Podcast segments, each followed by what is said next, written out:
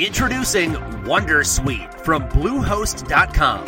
Website creation is hard, but now with Bluehost, you can answer a few simple questions about your business and get a unique WordPress website or store right away. From there, you can customize your design, colors, and content. And Bluehost automatically helps you get found in search engines like Google and Bing. From step-by-step guidance to suggested plugins, Bluehost makes WordPress wonderful for everyone. Go to bluehost.com slash wondersuite. From the newsroom of the Washington Post. Hi, good afternoon. This is Tolu Olorunnipa with the Washington Post. Hi, this is Amy Brittain calling from the Post. This is Peter Jamison from the Washington. This is Post Reports. I'm Martine Powers. It's Monday, January 18th, MLK Day. Today, a hundred years after the Tulsa Massacre, black business owners are fighting for their place in the future of a changing city. Okay, um, so Tracy, tell me who you are and what you do for the Post. My name is Tracy Jan, and I write about race and the economy at the Washington Post. Post Reports producer Jordan Marie Smith spoke with Tracy to talk about her recent reporting in the Greenwood district of Tulsa, Oklahoma. It's an area that used to be known as Black Wall Street. The reason why I was there was because I'm working on a series of stories about reparations.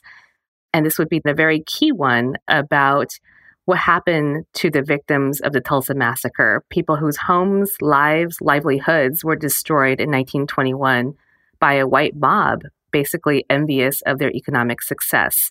There has never been restitution from the city of Tulsa to repay the victims or descendants of the Tulsa massacre for the wealth that was destroyed there. In fact, there have been very few examples of reparations in the U.S. to right historical wrongs. And there have been growing calls for reparations for slavery and for other events that systematically destroyed Black wealth in America. I wanted to bring that destruction up to the present day. Like, what does it mean for Black Tulsans today? Coming out to the city gates of Tulsa, Oklahoma. This city of skyscrapers, this city of ballparks, this city of banks, this city of schools, of libraries, of churches, and this city of murderers. I connected with Reverend Robert Turner. He pastors the Vernon AME Church, which is in historic Greenwood. It's right north of the commercial district. And he actually has been, for the last two years, doing a reparations march down to City Hall and back to his church, demanding reparations for descendants and surviving victims of the massacre. This city is the site of the worst act of domestic violence in our nation's history since the Civil War. He actually took me around historic Greenwood to see the remnants of the destruction. All this we're going to cross on Archer was considered a part of the Greenwood district. And this, really was the, this was the end, yes. technically? Yes. And when I say remnants, Some it's basically had, like nothing. And all of this had plaques on it, Miss Tracy. And now because they put this one old field thing, all the plaques are gone. There's plaques that are embedded in the sidewalks that pay homage to a shoe shop, a theater, a hotel. And not only were these plaques basically all that remains, there were actually plaques that are missing. Um, you see little rectangular dents in the sidewalk where plaques had once been, but they were removed during the redevelopment that's occurred in recent decades. There were plaques all on that side of the street, but when they started building those skyrise things, plaques disappeared. What's this going to be? Apartments, expensive apartments. Not black owned. Oh no! Oh, definitely. Historic Greenwood actually stretches 35 plus blocks. And people mistakenly think of Black Wall Street as like an actual street, Greenwood Avenue, but businesses were proliferating there all over the district. It wasn't just one block, it wasn't just one street, it was all over that area. But today, there are um, probably about 32 Black owned businesses on that block. But one of the problems that business owners are telling me is that it's one thing to own a business, but they want to have equity. They want to buy into the land. They want their land back. Nothing you see over here is black owned. Vast Bank not black owned. None of those are black owned. None of the that hotel, none of this stuff is owned by people who look like the original inhabitants of Greenwood. So you have basically the largest landowner in Greenwood is the city of Tulsa, the same city that was complicit and a conspirator in the worst race massacre in American history.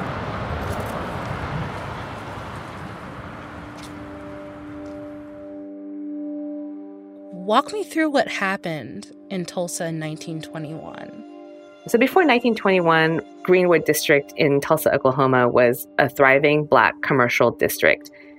The massacre that occurred on Black Wall Street and the destruction of all the homes and businesses there was partly driven by economic resentment on the part of whites. And that sort of sentiment was occurring in uh, cities across America. There were dozens of black communities all across America in which black people were killed, their businesses destroyed, um, people lynched, homes burned.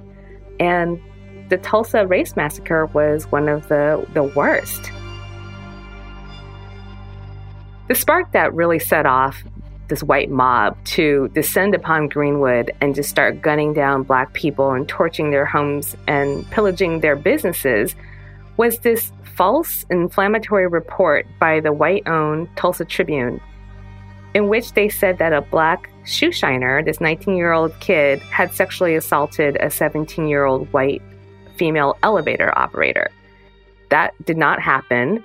There were calls for his lynching, and in the end, between 100 and 300 people were killed. The majority of them were black. Scores more lost their businesses. And basically, all of Tulsa's black community, nearly 10,000 people, were left homeless. They were forced into internment centers under armed guard where they had to remain until a white person came and vouched for them. And um, no white Tulsan was ever prosecuted for the crimes which is why 100 years later, there's still this demand for restitution. Not only were they not prosecuted for the crimes, the white owned newspaper again ran more inflammatory racist um, articles and editorials, you know, calling Greenwood a cesspool, declaring that it must never be built again. And the city leaders ended up blaming Black Tulsans for all the death and destruction that white Tulsans had caused and they ultimately revealed that they were planning to purchase these burned properties and move Black residents farther north, farther away from downtown. So the Black residents did eventually rebuild Greenwood pretty quickly, but all at their own expense. This is a very conservative estimate, but there were um, lawsuits and insurance records that this commission that the state of Oklahoma put together in the late 1990s and they came up with nearly 2 million in property damages. This was in 1921 dollars. That would be probably around 29 million in today's dollars. None of the lawsuits or insurance claims that they filed, they were never paid for any of that. But all the wealth that was lost, it's not like when you rebuild, you're going to get that back. You're, you're just going to have to start over. And this has implications generations down the line. You know, without this accumulated wealth that people use to help their kids go to college or to buy their first homes. This partly explains the huge racial wealth disparity that's in this country today um, that stems from the institution of slavery. So this just compounds that. Not only did Black Tulsans, um, you know, or descendants of enslaved people, their wealth was wiped out when they did make it. These folks on Greenwood epitomize the American dream. They turned that into the most prosperous place for black people in the country. And at a time when it was against the law for them to even know how to read or write, they opened up law practices. They had doctor's offices. And how did this country repay that American capitalism? They destroyed it. So, who are the business owners of Tulsa's Greenwood district today? A lot of the business owners are mom and pop stores. Some of the longtime business owners are like there's a longtime barber shop, there's a longtime hair salon across the street from the barber shop. And these two entities rent from the Greenwood Chamber of Commerce, which is black run. Some of them say that, look, their rents are rising because property values around them are increasing with all this development. And they're afraid they're going to be pushed out. There have been a couple of businesses like a haberdashery that sold all sorts of men's hats. There was a mini mart that no longer are there. There are new Black business owners that have recently opened up over the last year. You know, there's a new t shirt slash souvenir shop. There's another hair salon that just opened up this summer. And they are Black owned businesses, but the question is how long they'll be able to remain in the future. These are very small operations. With all of these Black business owners in the Greenwood district, what are they facing now? Like, what kind of difficulties are Black business owners dealing with? The primary difficulty is that they don't feel like they have a stake in their future in the terms of ownership. They don't own the land. And so some of them are operating on really short term leases, six month, one year leases, which makes it really hard for them to make a long term business plan. And it's a very real fear is that their rents will increase as um, development occurs all around them.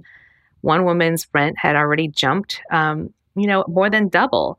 She's been able to negotiate it down, but she's at the mercy of her landlords.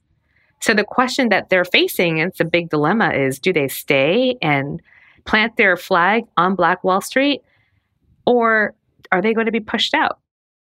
Start. Okay, the recording is started. So if you could please introduce yourself. I'm, I'm, my name is Guy Troupe. I'm the owner of the Black Wall Street Liquid Lounge with my wife Yvette and our business partner Dwight Eaton. You spell my name. So I spent a lot of time with an entrepreneur named Guy Troupe. He and his wife Yvette came back to Tulsa. They're both from Tulsa. They'd been living in Texas, and he came back specifically to open a coffee shop in hopes that he would help resurrect Black Wall Street.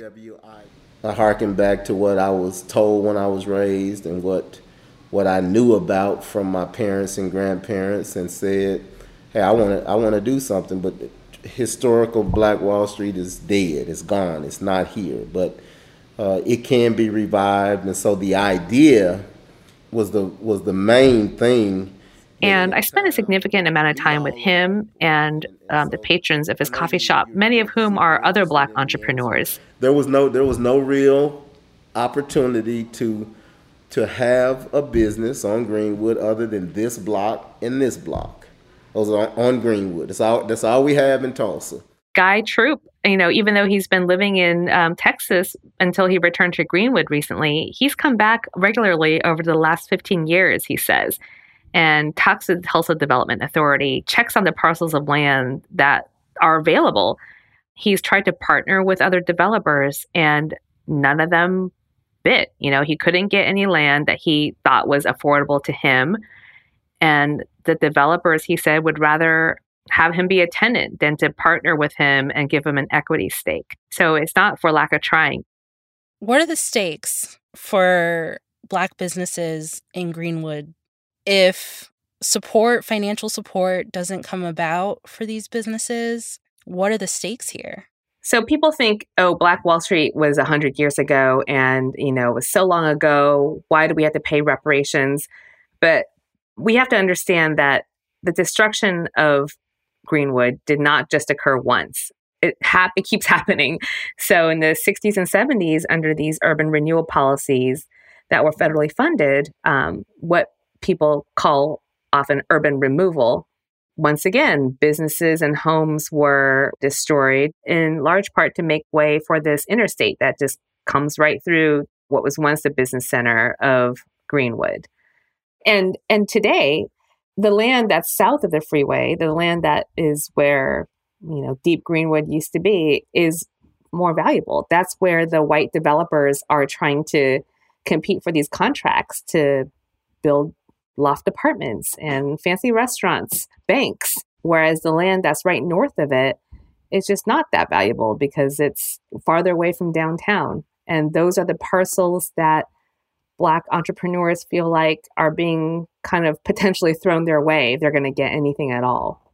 Did they talk to you at all about what they see as the solution? There's a big range of what people want. So there's a big push for reparations, but that means different things to different people. I did talk to one black business owner who is a Trump supporting Republican and he just thinks it's time to move on past the past. Like he wants folks to get over the events of the past and focus on the future. So he's not pushing for reparations. He doesn't really think it's productive to talk about race. But at the same time, he owns a business on Black Wall Street and he's trying to save his money so he could buy land somewhere else outside of Greenwood. So that's pretty telling. Then there are other um, business leaders like Guy Troupe, who feel that an economic stimulus package would be more practical. I mean, some people would call that reparations, but he says that's more of a um, it's an easier political sell. So Tulsa or the state of Oklahoma could easily rectify this by creating a criteria for grants and land to people so that the atrocities of the past can be addressed. And what he means by that is all this land, I mean, the land in the downtown area of Greenwood is basically it's gone. It's sold. Black people aren't going to own it. But there are a few parcels that are right north of the interstate that's currently controlled by the city, by the Tulsa Development Authority, and they have plans to sell it. And to to the city's credit, they recognize difficulty of black entrepreneurs to develop land so they plan to break it up into smaller parcels that they hope will be more accessible to Black business owners like Guy Troupe. But Guy's point is we don't want to just pay, you know, a ton of money for this land that historically belonged to our ancestors. He wants the land to either be granted or to be offered at very low interest rates so that Black business owners could have a literal stake in um, Greenwood again. So, how are city officials responding to this idea of reparations? So there is a lawsuit that actually uh, happened in September by a few descendants, and the city, as well as development authority and other defendants in the lawsuit, have basically they've legally responded with motions to dismiss. So, needless to say, they're not keen on the idea of reparations. You know, the mayor of Tulsa says he doesn't believe that this current generation of Tulsans should be financially punished for what he outright calls illegal acts of criminals. He's thinking like this was a century ago, but he does say we should address modern day issues of disparity within Tulsa. But not just Tulsa, but in general, governments are afraid of setting precedent they don't want to grant reparations because they're afraid it'll open them up to all sorts of um, other claims um, in which government has been complicit in the robbing of black wealth. So the city completely recognizes this dilemma. And, you know, to their credit, they say they are trying to create opportunities for black entrepreneurs to profit from Greenwood's growing national profile. So there are several things they're doing. They have different programs, you know, to help increase black entrepreneurship. But the issue here is beyond, you know, black people owning businesses. Again, it's the land ownership that really plays a key role in in the accumulation or creation and accumulation of wealth that you could pass on to to your kids. So they're doing several things. They tell me that they're thinking about requiring some some building owners to pass the financial incentives the city is giving them, some of these tax incentives onto their tenants through reduced rent. So that way it could kind of control to keep rents affordable even as um, the market rates increase in the future. So reconciliation is great, but reconciliation only comes after reparations. You cannot have reconciliation without reparations. What do Black Tulsans have to say about this form of reparations or, or any form of reparations? The, the word reparations, Dr. Turner, I, you know, I really uh, admire people that will fight for things. Uh, I just know this town is so wired with racism that I would much prefer to just not call it reparations, right? Just just stimulate the economy. I'm, i believe land is one of the most important things to success in business. So Guy Troupe's focus is really on reclaiming land for Black Tulsans. Um, he doesn't care what you call it. He wants land in order for Black businesses to grow and to um, resurrect this once thriving commercial district. I'm here on Greenwood because I know we need we need this land. It's necessary in the narrative. You took it, you destroyed it, and so we have to get some of it back.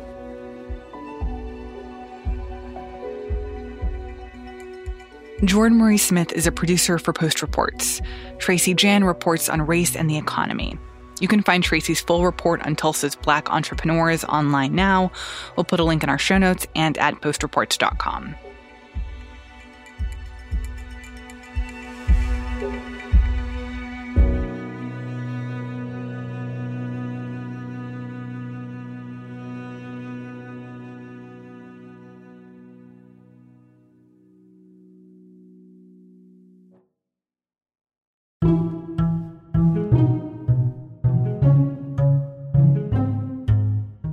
That's it for today's episode. Thanks for listening.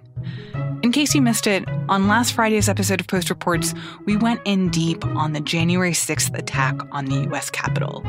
With firsthand accounts from our journalists, from members of Congress, and from police, we reconstructed the events of that day and answered some big questions about how it happened, why it happened, and what might happen in the future.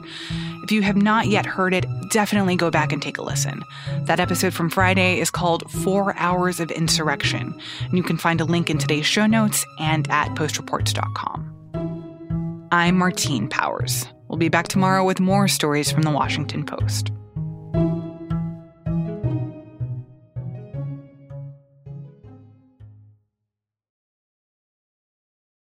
Introducing Wondersuite from Bluehost.com. Website creation is hard, but now with Bluehost, you can answer a few simple questions about your business and get a unique WordPress website or store right away. From there, you can customize your design, colors, and content. And Bluehost automatically helps you get found in search engines like Google and Bing. From step-by-step guidance to suggested plugins, Bluehost makes WordPress wonderful for everyone. Go to bluehost.com/wondersuite